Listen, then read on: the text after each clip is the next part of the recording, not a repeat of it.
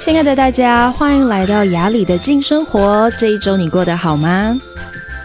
觉得天气越来越凉了，这一阵子呢，大家要好好注意自己的身体，因为我们开始在某些场合可以不戴口罩了嘛。那其实这个季节啊，除了呃我们很怕的这个新冠病毒之外，其实也是流感很容易流窜的季节，所以大家一定要吃饱穿暖，晚上要睡得好，然后记得该戴口罩的时候要戴着口罩。我自己今年是没有打算要打那个流感疫苗了，因为想说把口罩戴好应该是不太需要。呃，跟大家分享一个小小的故事，就呃上一周呢，我有花时间回去台中，因为我的二姑姑她离开了。嗯，就二姑姑小时候对我们非常非常好，她是在我眼中，我觉得她是一个很开朗、很热情的人。那其实我要说的不是我二姑姑离开的故事，我要说的是 后来我就搭那个普悠玛回到台北。那因为这一阵子呢，大家都戴口罩嘛，很多以前的日常生活的常态会跟现在不太一样。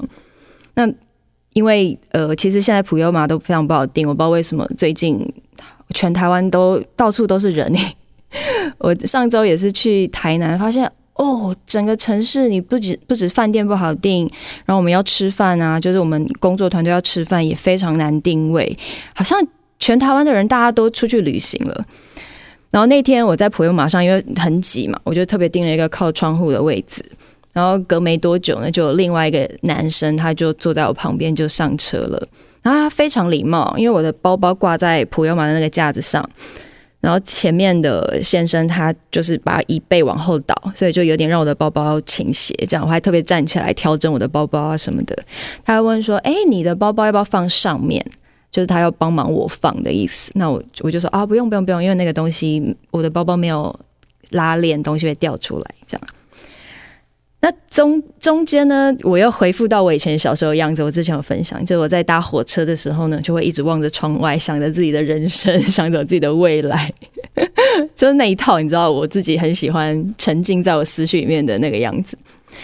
然后到快到桃园的时候呢，旁边这个男生，他大概我想大概二十几岁吧，戴眼镜，那看起来很有礼貌，这样，他就问我说：“哎，你要搭车到哪里？”我说：“哦，我要到松山，我到台北。”这样。然后他就就这样哦，他就只有问我一个问题哦，他说：“哦，到台北啊？”我说：“对对对。”然后就安静，两个人就安静。然后一直到呃火车快到台北，他就突然开始跟我说话。他说：“哎，你到台北哦？我本来我也我是住花莲啦，可是我打算要到台北找工作。呃，你应该年纪跟我差不多吧？”我说：“哈，我年纪跟你差不多。”他说：“我就是刚大学毕业，开始在找工作。”然后这个时候，表面上维持很镇定，然后我心里面就一直在噔噔噔，就是很像有一个鼓开始，因为一直在打鼓、打鼓、打鼓这样子。当然，姐姐不能够这个时候就 让她的幻想破灭，我就很认真的听她聊天。我就说：“哦，真的哦，你刚刚大学毕业哦。”然后就她就开始一系列呃，我不知道算不算搭讪，就开始聊天，就开始聊天。她说：“啊。”我有想要到台北工作，但是我在想呢，我的住的地方到底要租呢，还是要买一个房子？那买一个房子现在房价又很高，那你觉得呢？你觉得台北要租还是买好呢？我想说，哇，第一次聊天就聊这么深入的话题，这样对吗？这个搭讪好像有点太显摆了，就是有点，我觉得我我个人是觉得有点 over 了，然后。当然，我就是以我很客观的经验，我就说，哎，我觉得你可能要先决定你工作在哪里啊，那么你要租或买再考虑。那其实现在台北的房价真的很贵哦。然后其实呢，呃，有些时候如果你住太远，然后要通勤上学上啊，通勤上班也是很不容易。叭叭叭，聊得差不多了，然后正准备要呃接着往下，就是快要到我的那一站的时候呢。他又开始就开始提问，他说：“哦，所以你是住在台北的哪一区啊？呃，你现在是在上班吗？还是你现在还在读书？那呃，你呃，就对于呃，就是买房子啊，或是租房子有什么样的意见？这样应该不是套话的意思吧？我也不知道，但我总不好意思跟他讲说，哦，不好意思哦，因为我现在我的年纪呢，应该就是已经 对于买房子或租屋已经有很多的理解。刚好我在台北已经蛮久了，所以可能没有办法像你的这个现在的状况给你经验，给你我的经验这样子。但是我必须要告诉你，台北房价真的很贵，买起来不容易，你必须要有足够的头期款，然后在台北生活也不容易。当然没有，没有这样子，没有马上打破他的所有的梦幻泡泡。我就还是很有礼貌的回答他，我说：“哦，真的，嗯。”然后最后下车之前，我就在想，我要不要告诉他我到底几岁？就是真心的，就是最后的结论，就想说，要不要就是破坏你这个美好的幻想？最后还是忍耐住了，就是还是好好跟他说再见。然后他还很礼貌的没有跟我要电话什么之类的，然后就下车了。但当下我就很想要自拍一张，就跟别人说：“嘿，有一个小鲜肉跟我搭讪。”对。所以我就觉得戴了口罩之后呢，很多东西都变得不一样。你知道，头发稍微年轻一点点，然后对方不直接看到你的脸，他都会有很多各式各样的想象。哦当然说这个故事也是有我一点显摆的意思，就是跟我所有的朋友还有在听 Podcast 朋友讲说，哦，的确有个二十出头的小男生跟我搭讪哦，代表姐姐保养的还不错，是吗？好，然后这一集呢，显摆完之后，我要说这一期的主题了。这一集我想聊的是最近非常夯的一首歌，就是呃《玻璃心》，不知道大家知不知道，在 YouTube 上是全球可能前二十名的点阅次数，然后还造成非常大的话题。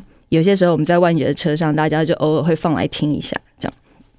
当然了，我是我个人是支持创作的，所以对于这种带着某一些，我不能说是讽刺意味啦，就是带着某一种你想表达你自己真实的心声的。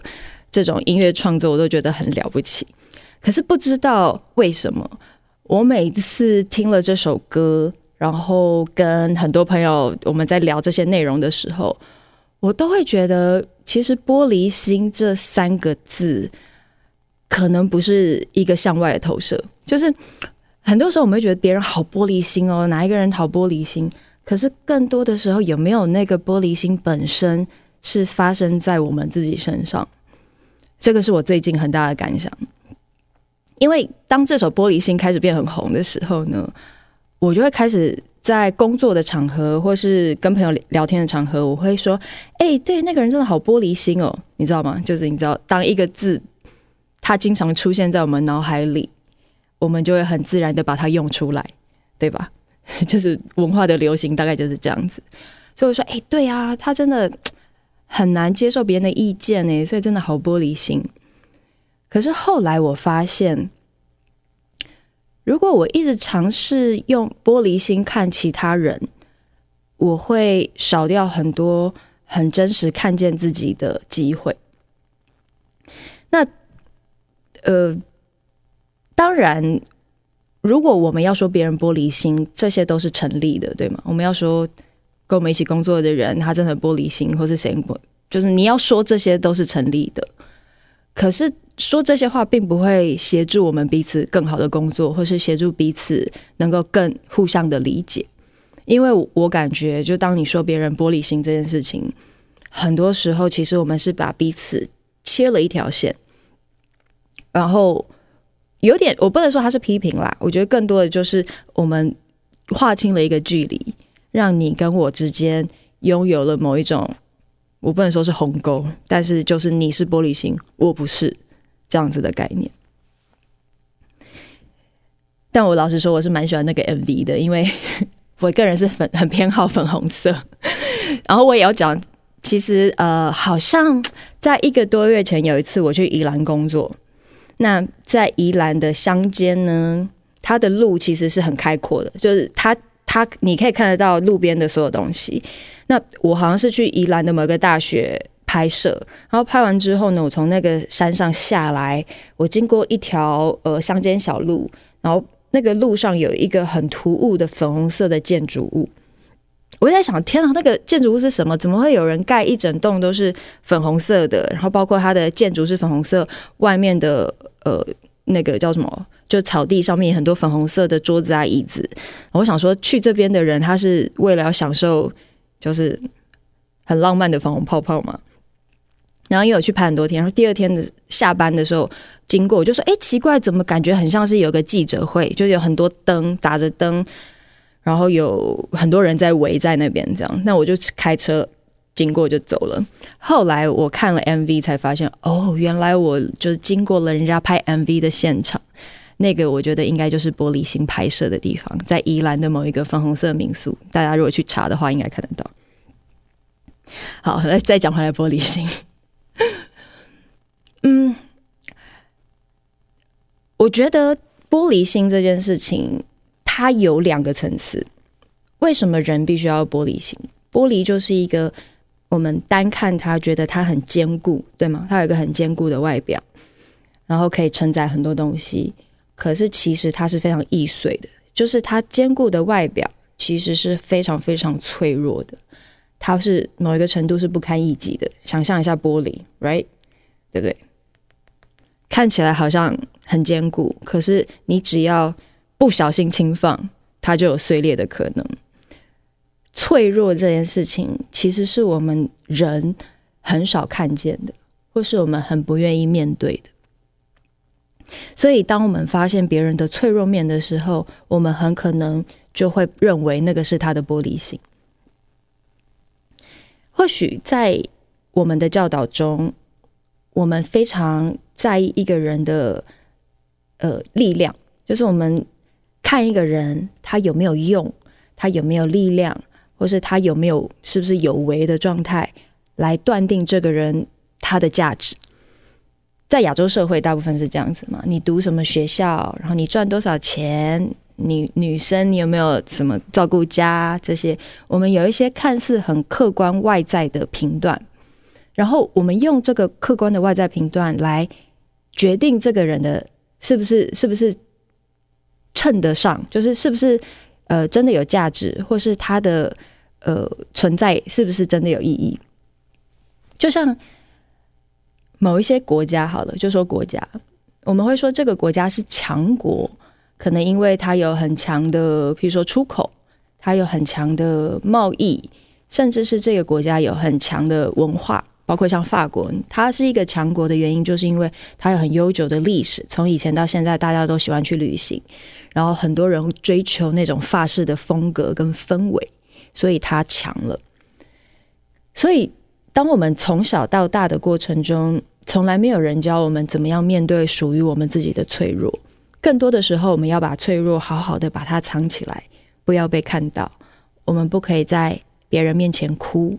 我们不可以在别人面前展现我不够好，然后，所以当别人有玻璃心这三这个形容词或是有这个字的时候，我们就会想要去批评别人。我们会说啊，你看他好玻璃心哦，一说他什么他就不接受，一呃，他好玻璃心哦，为什么呃他都不听别人的，然后都只说他自己的，然后就觉得自己很好。但是我觉得。很多，当这个东西越来越多，我们累积太多被对别人的批评，或是我们看到别人的脆弱面，然后我们某个程度去攻击他的脆弱面的时候，其实在消减我们自己看到属于我们脆弱的能力。你想嘛，就是我们觉得脆弱是不好的，我们怎么会想要看到自己的脆弱呢？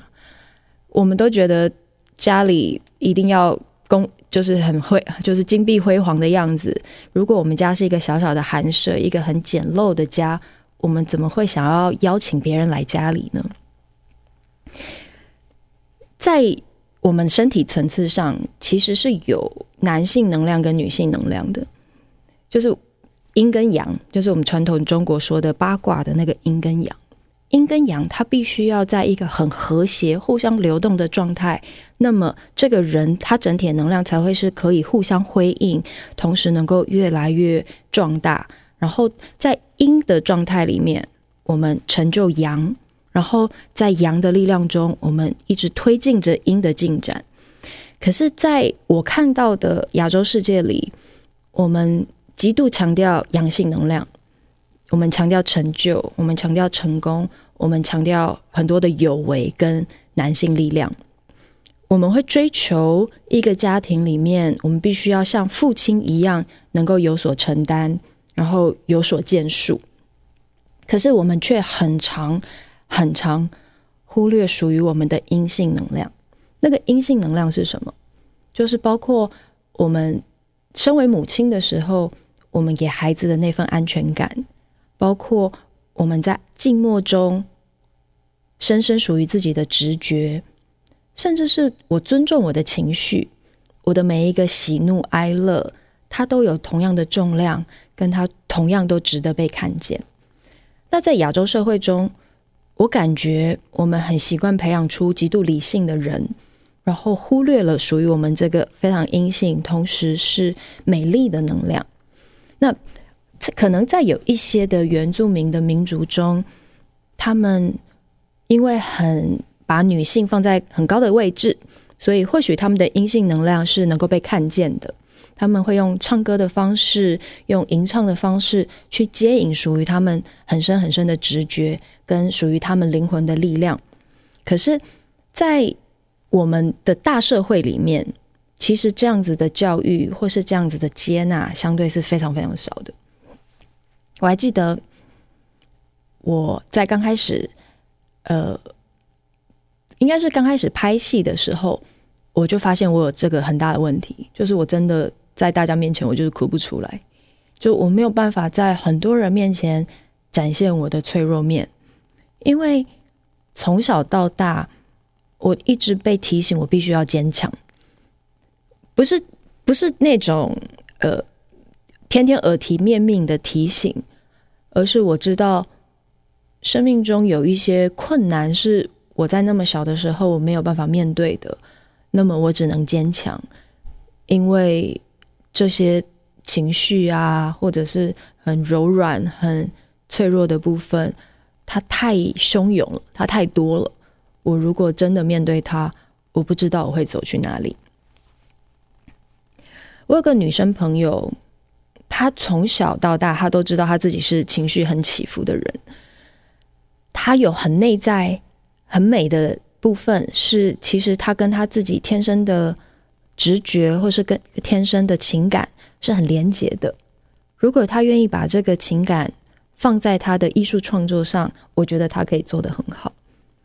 所以高中的时候，我们一起参加合唱团。她很会唱歌，他每次在唱歌的时候，他都可以很真实的表现自己，然后感觉他的情感是被抒发的。可是后来他跟我说：“嗯，没有办法一直唱歌，因为在我们的教育里面，他还是必须培养他很理智的那一面。”他没有办法真的成为一个艺术家，他最后还是选择了比较理性的工作。然后他的一生里面，可能都还在为他的情绪找一个出口。他太害怕了，他太害怕，如果我失去理性，然后我剩下这个很汹涌的自己，我该怎么办？我觉得玻璃心，或是我们认为的某种无法面对的脆弱。它其实就是来自于我们的阴跟阳没有办法被好好的整合，没有办法好好的被接纳。我自己，我自己觉得，我花了好久、好久、好久、好久的时间，去慢慢认识属属于我的女性这一侧，就是我身体的左半边。然后那个认识是很多很多。面对自己很深的脆弱，同时我接纳我自己长这个样子，然后一步一步才走到现在，而且是现在我都不知道我是不是真的很平衡了。不过，像我以前我是非常好强的，那个好强是，嗯，我必须要用很多话语去让自己感觉好受。我不知道大家会不会这样子。就是尽管有些时候我感觉自己可能做的不够好，或者是有些时候我没有让自己满意，可是基于我好强，我必须要说服自己，我要告诉自己说：对，其实你做的已经，你可以再更好，没错。可是你要有想办法为自己更进步，就是一种某一种的教练，就人生的教练，很，我觉得是蛮严格的。然后现在我的练习是，当我发现自己的脆弱跑出来了，我不会再变成自己人生的教练，我会让那个声音出来。对，为什么我感觉脆弱？我发生什么事情？我今天做得不够好，我知道我可以再更努力，但是有没有可能，人本来就有长有短？就我不知道大家有没有曾经在国中或高中做过那个性向测验，就是你的每一个领域，比如说艺术领域啊，然后你的直觉领域、方向感这些，每一个人他都不会是一个完整的五角星，你不会每一样都完美，你可不可以接纳一下自己？有些地方不用是一百分，然后最近我比较会这样子，就接纳，就是告诉自己，然后同时我会这样拍拍自己的肩膀，就是真的是拍拍自己，认真的拍拍自己，就说呀，其实可以了，可以了，放过自己多一点点。然后我觉得我的练习是，因为我放过自己多一点点，所以我的脆弱面就不那么脆弱了。很特别，就当我愿意放过自己，你就没有一个很严格、很像教练、很男性能量、追求成就的那样子的自己，在鞭打着、鞭打着我内在的那个小女孩。然后慢慢的，我就发现我的接纳度变宽了，有些东西其实我承担得了，就有一些别人的眼光，或是我对于自己做的不够好。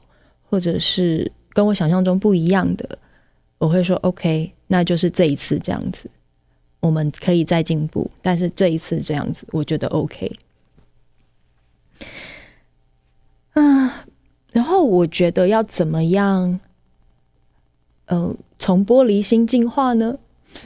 就是一个那么易碎的自己，要怎么样变得更流动？我觉得要从玻璃进化到像水一样。有些我知道，有些人会让别人的评价，或是对自己的评价留在心中很久。可是，如果这些评价跟对自己的看法，它都像水流一样，它就只是流过我们身体，我们不抓住它，它就只是发生。那么我们就会像真的像水一样，像河流，我们可以接纳所有的一切，同时这个河流是可以被形塑成各式各样不一样的样子的。就它的接纳度变高，同时它也一直不停的流动着，它是一个持续在变的状态。所以，当我们的心里对于自己的脆弱面是带着很多的接纳，然后同时它也是一个我持续在改变。对，我持续在尝试，我知道或许人永远不会完美，然后我们永远不会像我们想的一样停在我们认为的一百分。可是我可以接纳我现在的样子，同时我一直在持续转变着，我一直在变化着，所以这个时候的评价没有办法定义我，因为我是一个变动的有机体。然后这个概念，我觉得对我来说很帮助。因为我知道每一天我在都在往前，每一天都在流动着，然后所有的看法，包括我对我自己的、别人对我的，它都只是过程，因为我们在往前。好，那今天就跟大家聊到这里喽。玻璃心、完美主义，还有我们自己对自己的脆弱该怎么样看，希望给大家一点点不一样的概念喽。那我们就下次见，拜拜。